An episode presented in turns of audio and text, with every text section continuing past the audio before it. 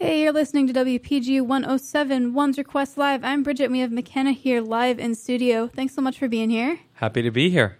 Um, so, your musical style is slack key guitar, is yeah, that right? slack key guitar. slack key guitar. Can you explain to the people at home what that means? Sure. Well, it's a style of guitar you play an acoustic guitar, and you slack the keys into tunings that are like tuned to chords. And once it's tuned to a chord, you don't have to actually hold the chord; the guitar does it, so it frees up your fretting hand, and then you use that to alter the sound. And with your picking hand, you do bass, rhythm, and melody. So the result is that it sounds very symphonic. It sounds like three guitars in a single guitar. Yeah, it's it's absolutely incredible how much you can get out of just one guitar. I don't, I can't even comprehend it. Um, but as, as well as your music, uh, you're also very well known for being an activist. Yep. Um, you've been on TED Talks. Uh, your your song "We Are Many" went viral during the Occupy Wall Street We Are the Many. movement. Yeah. Um, we are the many, and uh, you also performed for the Obamas at, the, at the. World Lead m- numerous times. yeah. Wow. Um, so how does how does this activism tie into your music, both like at the time and also now, especially in these troubled times? I mean, I feel like, you know, as a creator, um, I like to write about things that are relevant um, to people's lives. And sometimes those issues tend to be political. Um, so, like last year, I wrote an anthem for Bernie Sanders and jumped on the road with him and did a lot of promo to help his campaign. I just, when I get inspired, I just write something. And if people like it, then I go with it. Nice. So when you go about doing that, do you start a song with the intent of it being like this is going to be a, a social like movement song versus Yes. this is going to be just a nice like Well, uh, it depends, but yeah, usually like I remember I was swimming and then like the chorus for um, uh, "Fire Is Ours," the song I wrote for Bernie, like that came to me and I was like, and I feel the burn. And I was like, ah, that's it. And then I went to my piano and wrote the rest. And wow. yeah, That's awesome. You're just out swimming, just pops in your head. That's Yep. I wish I had that talent. I don't know. It's talent. You know, I f- think I just have a crazy antenna that just picks up all kinds of things. Nice. Um, well, how does I was I was curious how it feels to have all of this associated with you and your music, all this this activism and advocating for change. I'm sure it's really rewarding, but do you ever feel any like pressure, especially like right now when everything is just going crazy? Nah, I enjoy, and when I, I mean, I feel sometimes overwhelmed, and then I pull back and just like go into my cave and work on other things, or I go into nature in Hawaii where I'm from. But like, I don't honestly think right now is any more crazy than any time. I think we lose perspective, and you know, with social media, everything's decontextualized now. I mean, you see one thing, and all of a sudden, it's the most important thing. Like, mm. but you know, the world is a dynamic place, and I think every generation thought it was the end for them. So I don't really take it personal or get too emotional about it. I just like to write about it. And my my biggest passion is actually learning and reading. I mean, I'm I've never went to college or anything, but I am a voracious reader. I read every free moment I have. I'm either listening to Audible or I'm reading. That's really cool. Um, are there any particular books or or art or um, authors that particularly you like or inspire you? You know, at any given time, because I my mind is into such diversity, I'm I'm reading things on science and anthropology. I'm reading things on politics. Um, like right now, I'm reading uh, like maybe five different books. One of them is called um, "How to Win Friends and Influence People." It's written in the 30s by Dale Carnegie. It's just good social, you know, dealings. I'm reading a book uh, by a brain surgeon called "The Alphabet versus the Goddess," which talks about how um, humanity really changed with the introduction of the written word and how society shifted from matriarchal to patriarchal. Um, Wow. I'm reading um, a book on um, energy and the history of oil and, and the major wars. So, like in doing activism, I think it's really important to be educated and not just become obsessed with one issue that you find out about on social media. It's really important to like do the homework, understand the history, and understand that everybody has a point of view based on their experience. So before you go out making enemies, or, you know, I think a lot of people approach it from an emotional standpoint, but change doesn't come by, you know, um, putting people down and being mean to each other. I think change comes from first having a really clear foundation of what happened before you, and then working together to create solutions. And we always want to point the finger, but I think everybody is a little crazy, and everybody also has the same needs. That's definitely true. Um, so a very very logical way of going about everything in your mind and in the world. It seems you have a very logical left brain kind of. Yeah, I'm an artist too. I feel like just like treating people with dignity, you know, even if I disagree with them, I think it's important. Definitely. Um, and this kind of ties into something else I wanted to ask is um, a lot of your music is all instrumental, but uh, which again, it's incredible how much you can get out of one guitar. Um, but and then and some of the songs you sing. Um, so what is it about a song that makes you feel the need to add words? Do you begin a song knowing it will have lyrics right off the bat, or do they just come naturally as a part of the writing process? It's a very organic process. A lot of the time, um, it either starts with a melody or it starts with a, a literary or conceptual idea in terms of text, and then they kind of start to blend together. Um, but yeah, s- some songs are like super like alien. Like they'll just be like, I'll start playing a melody and I'll start mumbling like, la, la, like with no language, and then words will form, and I'm like, oh, that's what that song's about. Um, and then they make sense in the end. It's really weird. Like it's almost like you're you feel like a sculpt you're doing a sculpture.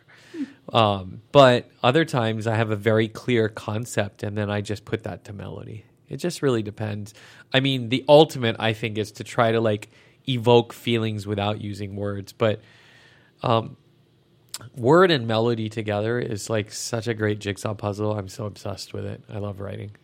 Oh yeah, it's really cool. I I think it says a lot to be able to ra- make music that evokes emotion without the need of words. But there's also equal, um, I guess, like equal.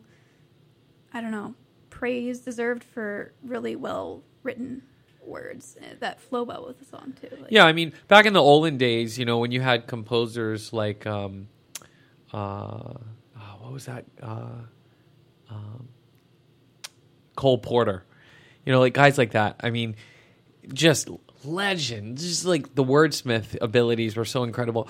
I think for me, modern music is often disappointing because, like, especially with the, the with the rise of rap and hip hop, which like I'm a huge fan of some rap, but like a lot of it, I feel like it's it's lacking melody now, and I feel like when music is all rhythm and no melody, it affects people in a very different way. Um, I don't know what studies have been done on it, but I can tell like just from watching where society is going. I mean, it there's definitely a shift in in the vibe, you know, and it's like a soundtrack for a very more hard kind of attitude. And a lot of the lyrics today are demeaning of different genders, and you know, just I'm not into that. Like, I think you know, it's easy to just say negative things about everybody um, and self glorify. I think a lot of pop and rap today is just self aggrandizing.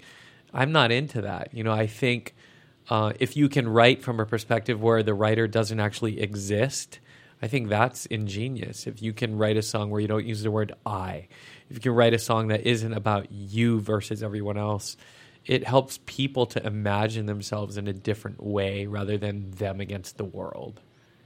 Wow. Okay. Music's really powerful. It if you, if yeah. you use that power.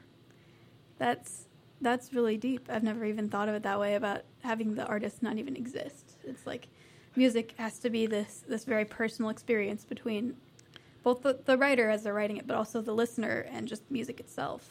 Well, when you watch a movie, you know, and like the does the, the director exist? If they exist, then they suck. you know, like if the director was really good, he doesn't he or she doesn't exist. It's like so like for for music, like if you listen to a lot of the music today, the lyrics that are on the the you know pop radio, a lot of them are self-aggrandizing the singer. It's like, you know, this this first person perspective of you know, I you did this to me and, and this is me and but I'm gonna overcome. I'm such a victim, but I'm gonna win in the end. Like, okay, like yeah, we need some songs like that, but not every song.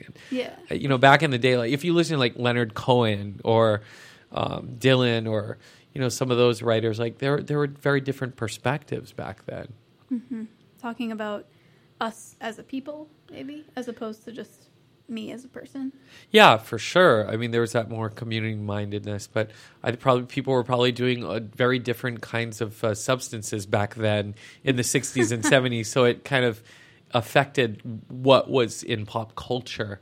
And you know, today there's an epidemic in America of like, you know, certain kinds of pharmaceuticals, and it's really bad. I think I I, I believe that that affects art too. I mean, it's like this feedback loop between society and art and um, at some point you know it's up to the artist to go i can use this art as a tool to facilitate different experiences that will make people see and think differently Right. Um, I wanted to kind of take it back a little bit. Um, you've been talking about, you know, society and art. I was curious about um, bringing it back to your roots. You said you're you're from Hawaii. yeah Um, which island do you call home? uh, oahu Okay. Uh, how much of an impact do you feel that uh, growing up there, or your identity as Hawaiian, how much is that have an impact on your music? huge Huge. huge Huge. huge i mean everything comes out of that filter um, i mean it, growing up i didn't have access to even the radio. My parents were so strict. All i had was religious music and traditional hawaiian music. Uh, you know looking back I, I realized that was a blessing because it allowed me to be in this laboratory of sorts, learning from the the old masters of Hawaiian slack key guitar, and really just being immersed in this very um, undiluted environment of tradition. And then, you know, at 16, being at my friend William's house, and he has the radio on, I'm like, "What's that?" He's like, "What do you mean the radio?" And like, I became so obsessed, I could name every song on every station within half a second of the artist and the title. Like, I was just like obsessed. Um, so I was blessed to have that experience. But being from Hawaii and really the the cultural perspectives of the host culture, and just even being the most geographically isolated landmass on planet Earth, it definitely gives one a different perspective on life. I'm very sensitive to environmental issues Definitely. you know just the fragility of of the world So forgive my ignorance. Have you have you written any songs about um, like envi- the environment or environmental change activism? i have um, some of them are in hawaiian and some of them are um, unreleased yet but yeah i do a lot of them i do a lot of festivals and things in, in hawaii and and that's a big inspiration for me All right. Um, well, that is unfortunately pretty much all the time that we have right now. Is there anything else that you want to say before we sign off? Sure. Uh, come out tomorrow. I'm doing a, a free concert uh, right. part of the Ellnora Guitar Festival um, Saturday. Uh, tomorrow at 2.15 to 3.15 p.m. free in the Krannert Center, uh, the main lobby. Awesome. Yeah, definitely head on out. That's Ellnora Guitar Festival, Krannert, 215 tomorrow. Yep. It's free. It's free. That is awesome. Zero dollars. Um, and where can everyone find you online? MakanaMusic.com. M-A-K-A-N-A. And on Instagram, Makana Music. Twitter, Makana Music. Facebook, Makana Fans. All right. Well, thank you so much again for being here. Thanks for having me, Bridget. And uh, we're going to finish off with a song. You want to say it for me? We can do Napo'okala. Sure. Yeah. All right. This is Napa This is one guitar. One guitar by Makana. Take care, Polar Bear. Aloha.